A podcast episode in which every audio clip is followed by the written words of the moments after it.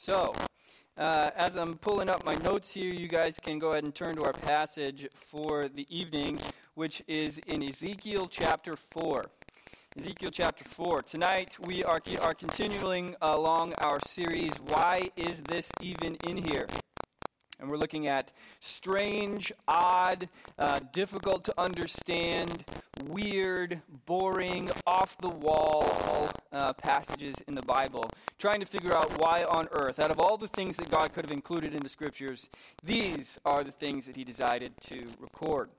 Um, so far, we have seen some very, very weird things. And, and today we'll see a passage that is very strange, uh, very weird, and uh, spoiler alert, also uh, truly very gross. So, I'll give you a little spoiler here, here that the story we're going to read today um, will show us how dirty our sin makes us before the Lord. Um, over the past past week, uh, Allison and I have been having some really good conversations. Um, difficult, honest, uncomfortable conversations. Our conversations this week have, have been about sin. Um, the sin in our hearts, uh, sins we've committed against each other, sins from our past, sins in the present. And this week, in these conversations, she and I have allowed each other to uh, see some very ugly places in our hearts that uh, we would rather keep hidden. And having these kind of conversations is incredibly humbling. Um, it requires a tremendous amount of vulnerability and, and trust because in these conversations you are completely exposed you are uh, completely um, vulnerable, and, and, and, and that's, that's unnerving because you don't want the person that you love to see your worst. You want the person that you love to see your, your best. Um, but as uncomfortable as these talks have been, I'm, I'm, very, very thankful that we've had them this, this week. Uh, we, we feel a lot closer now than, than we've ever been. Um, we have a deeper appreciation for one another's struggles and one another's flaws and weaknesses and sins. Both of us have cried uh, many tears this week. We've both felt uh, embarrassed. Um, we've both felt very sheepish in, in moments as we've talked about these things because, in essence, we were, we were taken off the fig leaves. And um, of course, that doesn't mean that we're never going to sin each other again, and quite likely we'll continue to sin against each other in very similar ways over and over. But that doesn't mean that we've allowed repentance to prevent us from continuing to live as we were meant to. We, we have repented so that we can be the, the, the partner to each other that we desire to be, uh, rather than to remain, remain hidden to remain covered in sin. Kind of like a woman named Garbage Mary. In 1977, in Delray, Florida, there was a woman taken to a mental institution. And uh, with as many stories as there are that begin with Florida man or Florida woman, uh, this one will come as no surprise. Doesn't seem too far fetched. This particular woman had a reputation in her neighborhood for being somewhat, somewhat of a vagrant. Uh, she would often dig through the garbage and she would look in the trash for food. She would take empty cans and she'd bring them back to her apartment where she hoarded trash. Um, she, she often would stand on the street begging for, among other things, food, cigarettes, even ice cubes. Uh, and so neighbors dubbed her Garbage Mary. Uh, police uh, in 19, 1977 picked her up for soliciting at a shopping mall. She was trespassing. But instead of taking her to jail, they uh, saw that she was outside of her faculties and uh, she was admitted into a psych ward, and the police began an investigation. Well, when they investigated her apartment, um, unsurprisingly, they found that she lived there in squalor. Um, they found trash everywhere in her apartment. Trash was in the cabinets, there was trash in the fridge, there was trash in the bathtub. Everywhere in the apartment was filled with garbage. But then they found, found something in that apartment that surprised them very, very much. They found documents proving that Garbage Mary was actually worth a fortune. Her real name was Kathleen Nelson Colley, and she was the daughter of a very wealthy attorney, attorney. and bank owner. Police found paperwork in her apartment showing that she owned $400,000 worth of stock in Mobil Oil. She also owned drilling rights to fields and property in Kansas. She had eight different bank accounts, all of which had, of course, a very healthy balance in them. They found securities from several large companies. All told, when you put all these things together, it became very clear that Garbage Mary was a millionaire. So the question became why is a millionaire living in a $150 a month apartment, scourging through the garbage for food? That question to this day remains a mystery, at least to the interested public. But something caused her to live like someone that she was not. Something was causing her to live like a pauper when she was actually an heiress. Something was causing her to sleep in the trash when she could very well afford to sleep in the penthouse. Now, we don't know what that was, but at some point she began to dig through the dumpsters and then she never got the smell of it off of her. Once she dove in, for whatever reason, she could never dive back out. She was entitled to wealth, to privilege, and to plenty. But for some reason, she traded that for self inflicted poverty. Now, this is in no way an indictment on the mentally ill. Um, it is quite possible that Kathleen Colley was driven to a place where she could not control uh, the decisions that she was making. It is quite possible that she lacked the, the faculties necessary in order to be rational.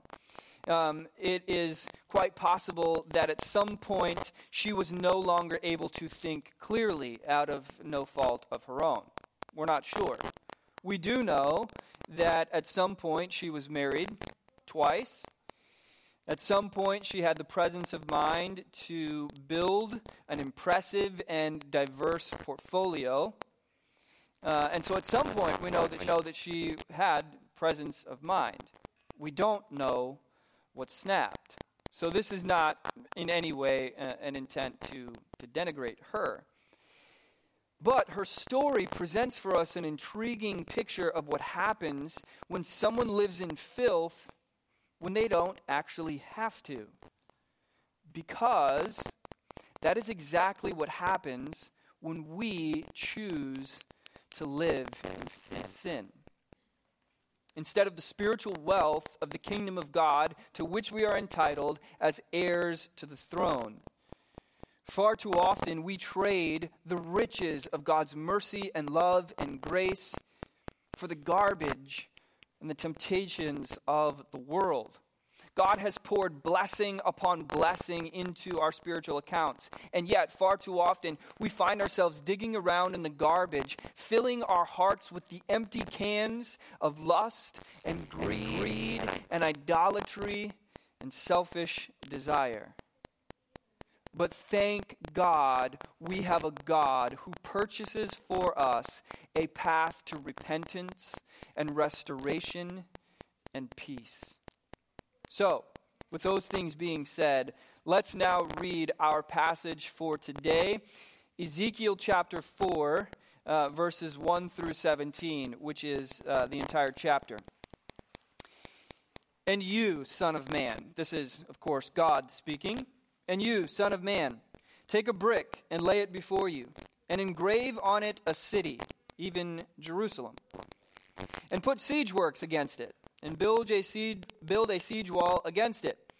Cast up a mound against it, set camps also against it, and plant battering rams against it all around. And you, take an iron griddle, and place it as an iron wall between you and the city, and set your face toward it, and let it be in a state of siege, and press the siege against it. This is a sign for the house of Israel. Then lie on your left side, and place the punishment of the house of Israel upon it. For the number of the days that you lie on it, you shall bear their punishment. For I assign to you a number of day, days, 390 days, equal to the number of the years of their punishment. So long shall you bear the punishment of the house of Israel. And when you have completed these, you shall lie down a second time, but on your right side, and bear the punishment of the house of Judah. Forty days I assign you, a day for each year. And you shall set your face toward the siege of Jerusalem, with your arm bared, and you shall prophesy against the city. And behold, I will place cords upon you, so that you cannot turn from one side to the other, until you have completed the days of your siege. And you take wheat and barley, beans, beans and lentils, millet and emmer, and put them in a single vessel, and make your bread from them. During the number of days that you lie on your side, 390 days, you shall eat it. And your food that you shall eat shall be by weight, twenty shekels a day. From day to day you shall eat it. And water you shall drink by measure, the sixth part of a hin. From day to day you shall drink. And you shall eat it as a barley cake, baking it in their sight on human dung. And the Lord said, Thus shall the people of Israel eat their bread unclean among the nations where I will drive them. Then I said, Ah, Lord God, behold, I have never defiled myself. From youth up until now, I have never eaten what died of itself, or was torn by beast, nor has tainted meat come into my mouth. Then he said to me, See, I assign to you cow's dung instead of human dung, on which you may prepare your bread. Moreover, he said to me, Son of man, behold, I will break the supply of bread in Jerusalem they shall eat bread by weight and with anxiety, and they shall drink water by measure and in dismay. I will do this that they may lack bread and water, and look at one another in dismay, and rot away because of their punishment. Okay, uh, well, that was weird. Sometimes the Bible is very straightforward, right? When it says things like, Thou shalt not kill, or trust in the Lord with all your heart and lean not on your own understanding. Then there are passages like these where the prophet of God is playing with tinker toys and, and eating defecakes. So, what is it that's going on in this passage?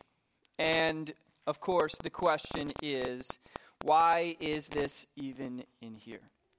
So let's start by doing the same thing that we've done every week so far in this series with a quiz.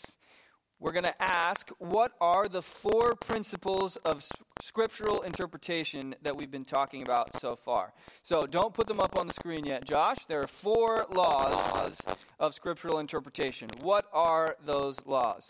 Yes, sir, I see that hand. What's that? Genre matters is one. Yes. What else? Scripture interprets Scripture. Yes, this is so far very, very good. Better than we've done. There are two more. Two more.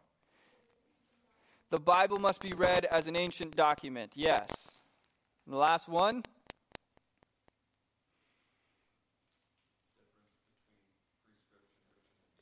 Yes. You guys nailed it. Give yourselves a hand, will you? A smattering of applause for you. Yeah, go ahead and put those up on the screen there, Josh. These scriptural interpretation principles are applied to this passage and every other passage of Scripture. We must first recognize that the Bible is an ancient document, written by ancient authors to an ancient audience in an, an, ancient time. And once we first understand the ancient meaning, we can then extrapolate from it the eternal meaning. We can't start with ourselves as we read the Bible. We have to start with God. And we have to start what God intended to communicate to the first audience to which the passage was written. Once we understand that, then we can extrapolate from it what God has for us eternally. eternally. And then we note the, the, the, difference between description and prescription. That sometimes the Bible records things without recommending those things. Just because something is written in the Bible doesn't mean that it's good. And one of the beauties of Scripture is that it records the sins of the people within. Even the heroes of Scripture are revealed to be filled with sin which gives each one of us hope. Because if God is going to use a bunch of dum dums, maybe he, maybe he can use me too. Next, we uh, see that genre matters, that there are various literary genres represented in the Bible poetry, narrative, law, letters. And we have to read those as those literary genres demand to be written. And then finally, Scripture interprets Scripture. When we're trying to make sense of one piece, we have to put it in the context of the entire picture, not only of the chapter it's found and the book in which it's found, but also the entire docu- document of the Word. These things will help us to better understand every place in the Bible that we come to. So, let's now use these principles to figure out what on earth is going on in this very strange story. So if you're taking notes, here is point number one. Sometimes showing is more effective than telling. What we have here in Ezekiel chapter 4 is essentially an interactive theater art piece. Ezekiel is a prophet.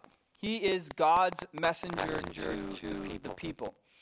Um, and so rather than him getting up and preaching a sermon, which he does, uh, by the way, in other places in this book. But in this particular case, rather than getting up and speaking verbally a sermon, he performs a drama that lasts a period of 390 days and then an additional 40 days, which, by my very, very bad, off the top of the head math, is 430 days. Is that right? Yes? 430? Very good. So, 430 days, he performs this drama. This is kind of like show and tell. He has something to tell them, and so to drive, it home, he has some weird stuff to show them. Um, Ezekiel uh, would be someone living in a place visible to the people. We don't know where exactly his house was, we don't know what his address would be. But we have to imagine that he was in a very public space. And that God would only ask him to do this if it was going to be visible to the people. Because, God says, this is a sign for the house of Israel. So wherever Ezekiel is, he is doing this where the house of Israel, where the people would be able to see him. He is in front of everyone, everyone doing this for over a year. So, for the purposes of imagination, imagine that Ezekiel is living in a house near the public square in Jerusalem. So, as he's performing this very strange, very weird drama, people are walking past him as he's doing this every single day. This would have been the talk of the town. As families are sitting in their homes at night, as people are walking around in the marketplace, as travelers are coming in and out of the city, they're talking amongst themselves. Did you see what Ezekiel is up to today? He's still at it. And did you see him eating that disgusting bread, bread again? again? Isn't he tired of laying on his side? For a grown man, he sure does play with Legos a lot. Um, by the way, this is kind of a random aside. Um, have you guys seen in the grocery store a brand of bread called Ezekiel 49 bread? Anyone seen this? Okay, raise your hand if you've seen this. All right, uh, awesome. I'm glad that you guys have because uh, if you were looking at me like it, it wasn't a thing. It, it, truly is a thing. This is an organic brand of bread made from the whole grains that are mentioned in Ezekiel 4 9, where it says, You take wheat and barley, beans and lentils, lentils millet, millet and emmer, put them in a vessel, and make your bread from them. Okay, so this company has a brand of bread inspired by this verse. So I, I went to their website because on their website, I was hoping that they would explain exactly how they make their bread. All right? Because they list the ingredients and they explicitly say on their website that it is inspired by the Holy Scriptures in Ezekiel 4 9. But I need to know how far do they take the inspiration of Scripture? Okay? Because I need to know if they are making this bread over open flame, flames of burning dung. Until I know that for sure, until I know for sure what their process is, I will not be trying this brand of bread. Because if they're really basing it on the Bible, they are really basing it on the Bible, okay? Yes, they're basing it off of verse 9. But if they're inspired, I want to know how inspired they truly are. Okay? So, anyway, with that being said, Ezekiel has a message from God for the people. And God has him do this performance rather than just, just using words. Again, there's plenty of times that Ezekiel uses words. Uh, there's plenty of times in the book of Ezekiel that he stands up and he gives a lengthy discourse. But this is an example of a time where he uses symbolism as well. And this isn't the only time that we see this sort of thing happening in Scripture. For example, if you've ever read the book of Hosea and you've wondered, why on earth did God command the prophet to marry a prostitute? Something that would have not only been looked down upon, but would have been against every social convention of the day. Uh, and, and would be marrying an, an, adulteress. Why did God have him do that? do that? Well, it was because it was a picture to the people. God had a message for the people, and the message in that particular case was You have been cheating on me, and you have been selling yourself to these other gods. You have been prostituting yourself spiritually to all these foreign idols in the nations. And so, what I'm going to do is, I'm going to show you exactly what this looks like. I'm going to have my prophet marry a prostitute so that you can look at it and go, oh, unbelievable. But that's exactly what you are doing. There's another strange passage in Jeremiah chapter 13 where Jeremiah essentially is commanded to buy some really, really expensive underwear. I assume that it was that, that uh, uh, year's version of Under Armour. Uh, so he buys this ancient Under Armour underwear, which is far too expensive, and then he's commanded to immediately bury it. So he buries it under a rock, and he goes back to dig it up the following week, and the underwear has rotted. Weird passage. What's going on in that passage? He is showing the people that their sin is rotting them from the inside out, no matter how expensive or, or fancy they may seem to be. Then there's a passage in Isaiah chapter 20 where the prophet Isaiah is commanded for three years to walk barefoot. Um, and this was a visual uh, of what would be happening with a people group called the Cushites, who would be, who would be led away barefoot and naked into slavery. So, all over Scripture, there are examples in which God uses some type of visual communication in order to give a message to the people. So, this passage is, is one of those places where God is trying to vividly communicate to the people a certain message in order to prompt a response from them. He's trying to get them to respond to this clear message. Clear to them, perhaps, but not so clear to us. So, what is that message? Well, let's put this in its ancient context. This takes place prior to the invasion of Babylon. Babylon would soon be coming into Jerusalem and destroying it, taking the Israelites into exile. At this time, they would destroy the city, they would destroy the temple, uh, uh they would take the people into slavery.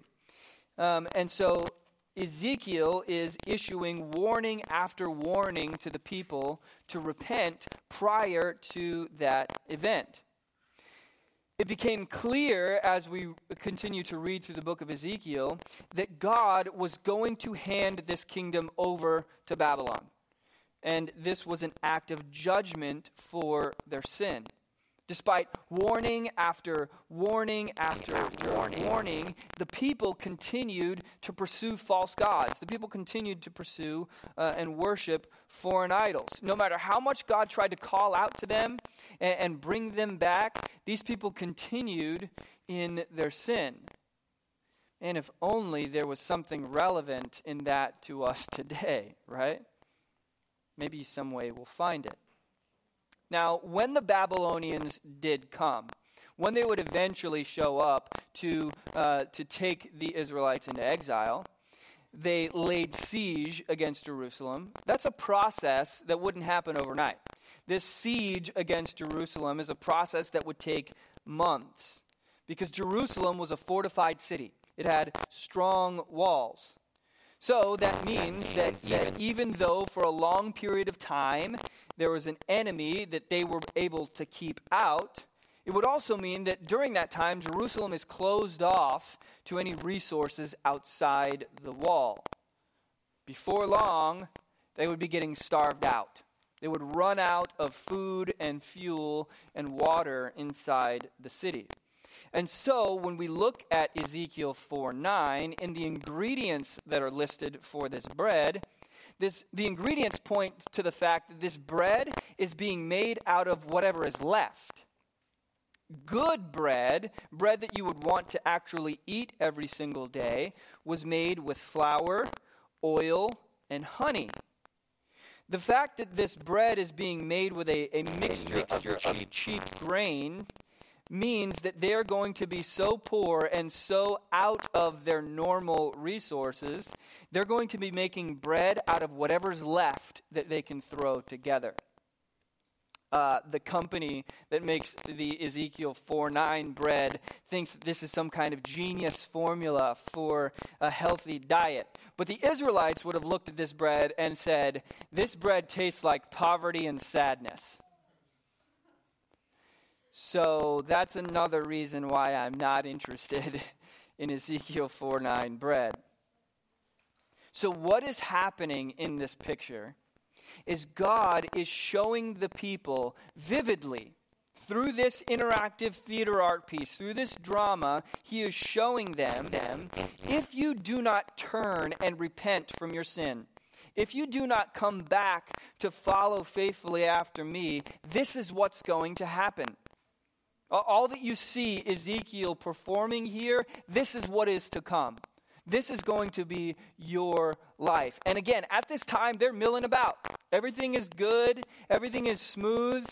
They know that Babylon is out there, but that may not ever happen. YOLO. We're going to live for today. But for a period of 430 days, there's a flashing warning sign in the city square.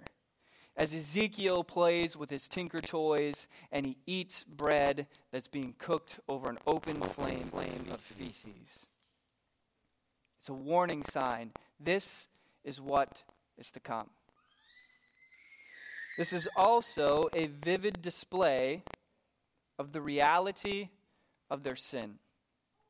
Point number two Unrepentant sin is like a diet of defecakes. I can't, um, I can't take credit for the term defecakes, unfortunately. I was teaching on this passage in our college Bible study earlier in the year, and one of our college students, Ian, uh, I was calling these poop cakes. And uh, Ian raised his hand and he was like, defecakes. And I'm like, yes, defecakes. That is way better. Um, I, I hate to keep harping on the company that makes Ezekiel Ezekiel 4 9 bread. Um, but gosh, did, did they not read the rest of the passage? As you look at this passage, you probably wonder what's the deal with the poop? Why is God asking Ezekiel to make bread first, he says, over human dung? That's really gross. And then Ezekiel says, Hold on, God, I've never defiled myself. I've never allowed anything unclean to come into my mouth. I, have never eaten anything that died in the wrong way. Don't make me do this. And so God is like, All right, buddy, I won't make you cook your bread over human dung. It'll be cow dung instead. I imagine Ezekiel's like, um, thanks. thanks. I have to go gather this every single day in order to make it the fuel. So he is the poop smith every single day, going to get dung to bring back to his house to then light it on fire.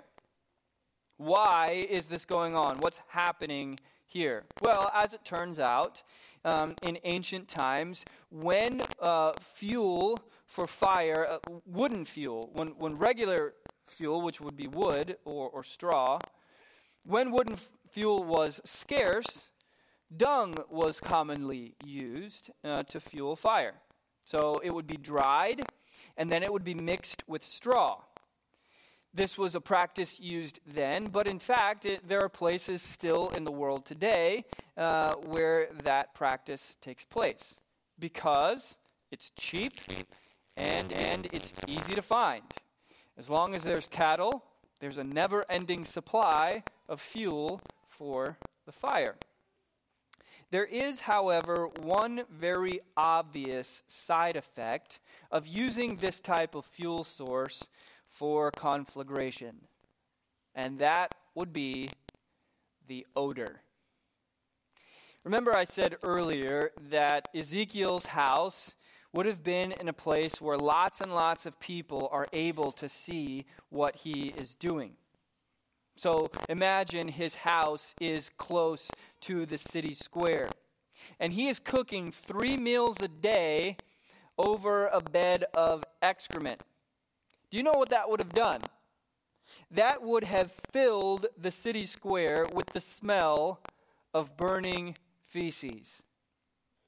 You want to talk about sending a message? For a period of 390 days, this Joker does this. Imagine being one of his neighbors. Okay, I have had neighbors that have complained that my kids were being too loud. Thankfully, I have never had neighbors complain because there is a, an unbelievably strong smell of crap coming out of my apartment. But that's exactly what's happening with Ezekiel. The people around him every single day are faced with this smell that keeps going and going and going and going. What did that symbolize? What was he trying to communicate to the people by doing this? He was communicating to them that their unrepentant sin caused a, a spiritual stench in the nostrils of their God. You see, our sin defiles us before the Lord. And when we remain in it, when we persist in it, that sin becomes the odor of our lives. It becomes, in a spiritual sense, what is coming off of us consistently. When we refuse to repent, when we continue to resist the gracious offer of God to cleanse us, what we're left with is spiritual poverty because we're cut off from God's riches, what we're left with is BS. Literally in this passage, but metaphorically in our lives. You see, as Christians, when we are guilty of this, when, when we are living, living in, in, sin, sin when, when there's places in our hearts that we won't give to God, when there's things in our lives that we hold on to, when we say, You can have everything, Lord, but, but this is mine. When we hold back those things, instead of living in the wealth and the spiritual abundance of blessing that we've been given, we instead live like garbage Mary. We keep dumpster diving in the temptations of the world. And when we do that, we smell like crap. I want you to notice something about this, though. See, even though the fire stinks, the bread is still edible. It might smell awful, but Ezekiel can still eat it. And if you were lucky enough in that moment to have no sense of smell, you might be fooled into thinking that it was really good bread, and you could even start a company to make money off of it. But here's what I want you to see in that you can, you can fool people around you who have no sense of spiritual smell. You can fool people into thinking that you are righteous. You can fool people into thinking that you have it all together, that when you walk into church on Sunday, you're completely put together, you don't have the same weaknesses as everyone else, you present yourself as perfect Christian American with good morals and family values. But if you are hiding sin in your heart, God can smell it, and you still stink. See, if you were to take garbage Mary and put a nice, clean, new dress on her, but she doesn't bathe before she puts it on, she might look clean, she might look put together, but she'll still reek like garbage. And the only people she would fool are the people whose noses don't work. My friends, our sin makes us reek before God. And even if we look good on the outside, there's still a barrier between us and God. Look at what happens in verse 3.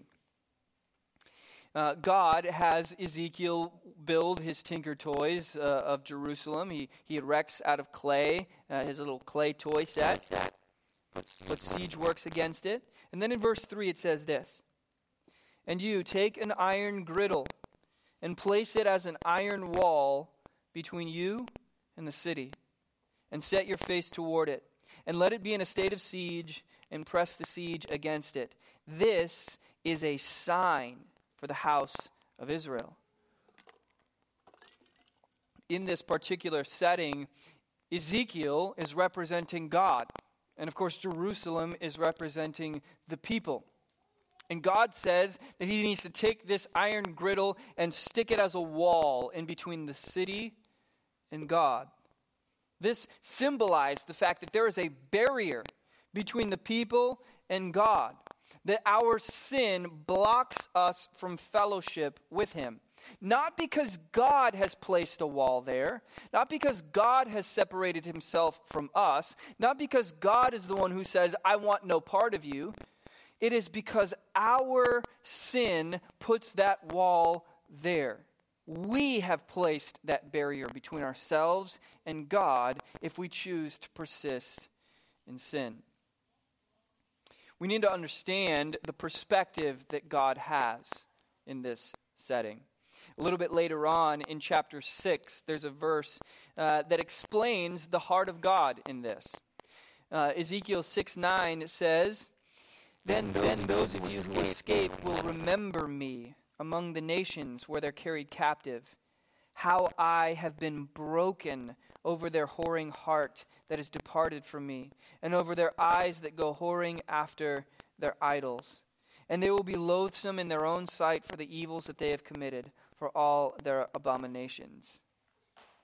God says very clearly here that his heart breaks over our sin that when he views us, it is not just as some distant judge. He says, Your sin breaks my heart. This is not a God who is an angry tyrant who just loses his ever loving mind when we break his arbitrary rules. This is a loving Father who hurts when we betray him, who feels the pain of every sin that we commit against him. But that, my friends, is where we begin to encounter the good news in this passage. Point number three God's patience is beyond imagination. As I've mentioned before, this interactive theater art piece was in two parts 390 days and then 40 days. 430 days. Not quite a year and a half, but about a year and a quarter. And one of the one things of the that that symbolizes for us is he is giving the Israelites lots of time to repent. And in the meantime, he's giving them powerful visuals to get their attention. Again, this is not just Ezekiel standing up on the street corner and preaching in a way that it could be easily ignored. Ezekiel is doing things that are very obvious and very jarring so that he can grab the attention of the people for over a year to say, it's not too late. It's not too late to repent. You guys understand what this means. You guys can see it with your own two eyes. You can smell it with your nose. I know you want me to stop cooking my dinner every day over, the, over this open flame of dung. You have time. Repent. Do it. If we were to look at the course of Ezekiel's life, his ministry lasted over 20 years. And his ministry is filled with these types of strange moments. Ezekiel is one of the weirdest books in the entire Bible. It starts out weird and stays weird throughout the rest of it. It's one of those places that if you're reading through the Bible and one of those read through the Bible in a year plans, you get to Ezekiel and you're like, wow, this is a wicked left turn into weirdness, okay? This 20 year ministry was filled with these types of symbols. And over and over, it means that the Israelites could have repented. They still had a chance, but they did not if we were to take that thought and, and, and bring it out to bird's eye view and stretch it out over the period of the Old Testament, the timeline of the Old Testament spans over 4,000 years. And throughout that 4,000 years, there is a consistent cycle. That consistent cycle of blessing, then sin, then judgment, then repentance, and then start over. Blessing after the repentance, but then they fall back into sin, and then they're judged, and then they repent. Oh, but then they fall back into sin over and over and over again. For 4,000 years in the Old Testament, this happens. All the while, God never gives up on Israel. Even when Israel was repentant, even during those periods of time where they were living faithfully, it's not as if God didn't know that in a short period of time they would be walking back into the same old sins. It would only be a short matter of time before they followed the same old idols again. And even when he enacts righteous judgment, still his patience never, never runs out. Never runs dry. We serve a God whose patience never runs dry. And where does that all lead us? It leads us straight to Jesus. Jesus, who pays the penalty to cleanse us from our sin. Jesus, who promises to over and over clean the crap off of us when we repent. And Jesus, never gives up on us. Thank God he never gives up on us. Or I would not be standing in front of you today, and I'm sure none of you would be here either. And so we have to choose. We have to choose if we will be Kathleen Nelson Colley, and live in the wealth and the privilege and the blessing that we've been given from our Father? Or will we be garbage Mary, digging around in the trash heap of the world and all of its empty promises? Ask yourself, which one are you today, right now? If you're living like garbage Mary right now, the promise of Scripture is that He can clean you up and restore you if you repent and turn from your sin. If right now you're living like Kathleen Nelson Colley, let this, let this be a warning. Do not let your guard down because you are one choice away from a slippery slope. One of the things that Allison and I were talking about this week is that even when you are in a place where you are spiritually healthy and everything's good, if you let your guard down, if you give sin even an inch in your life, it will take a mile and it will take you further than you ever thought it would. And you will end up in a place where you go, How on earth did I end up here?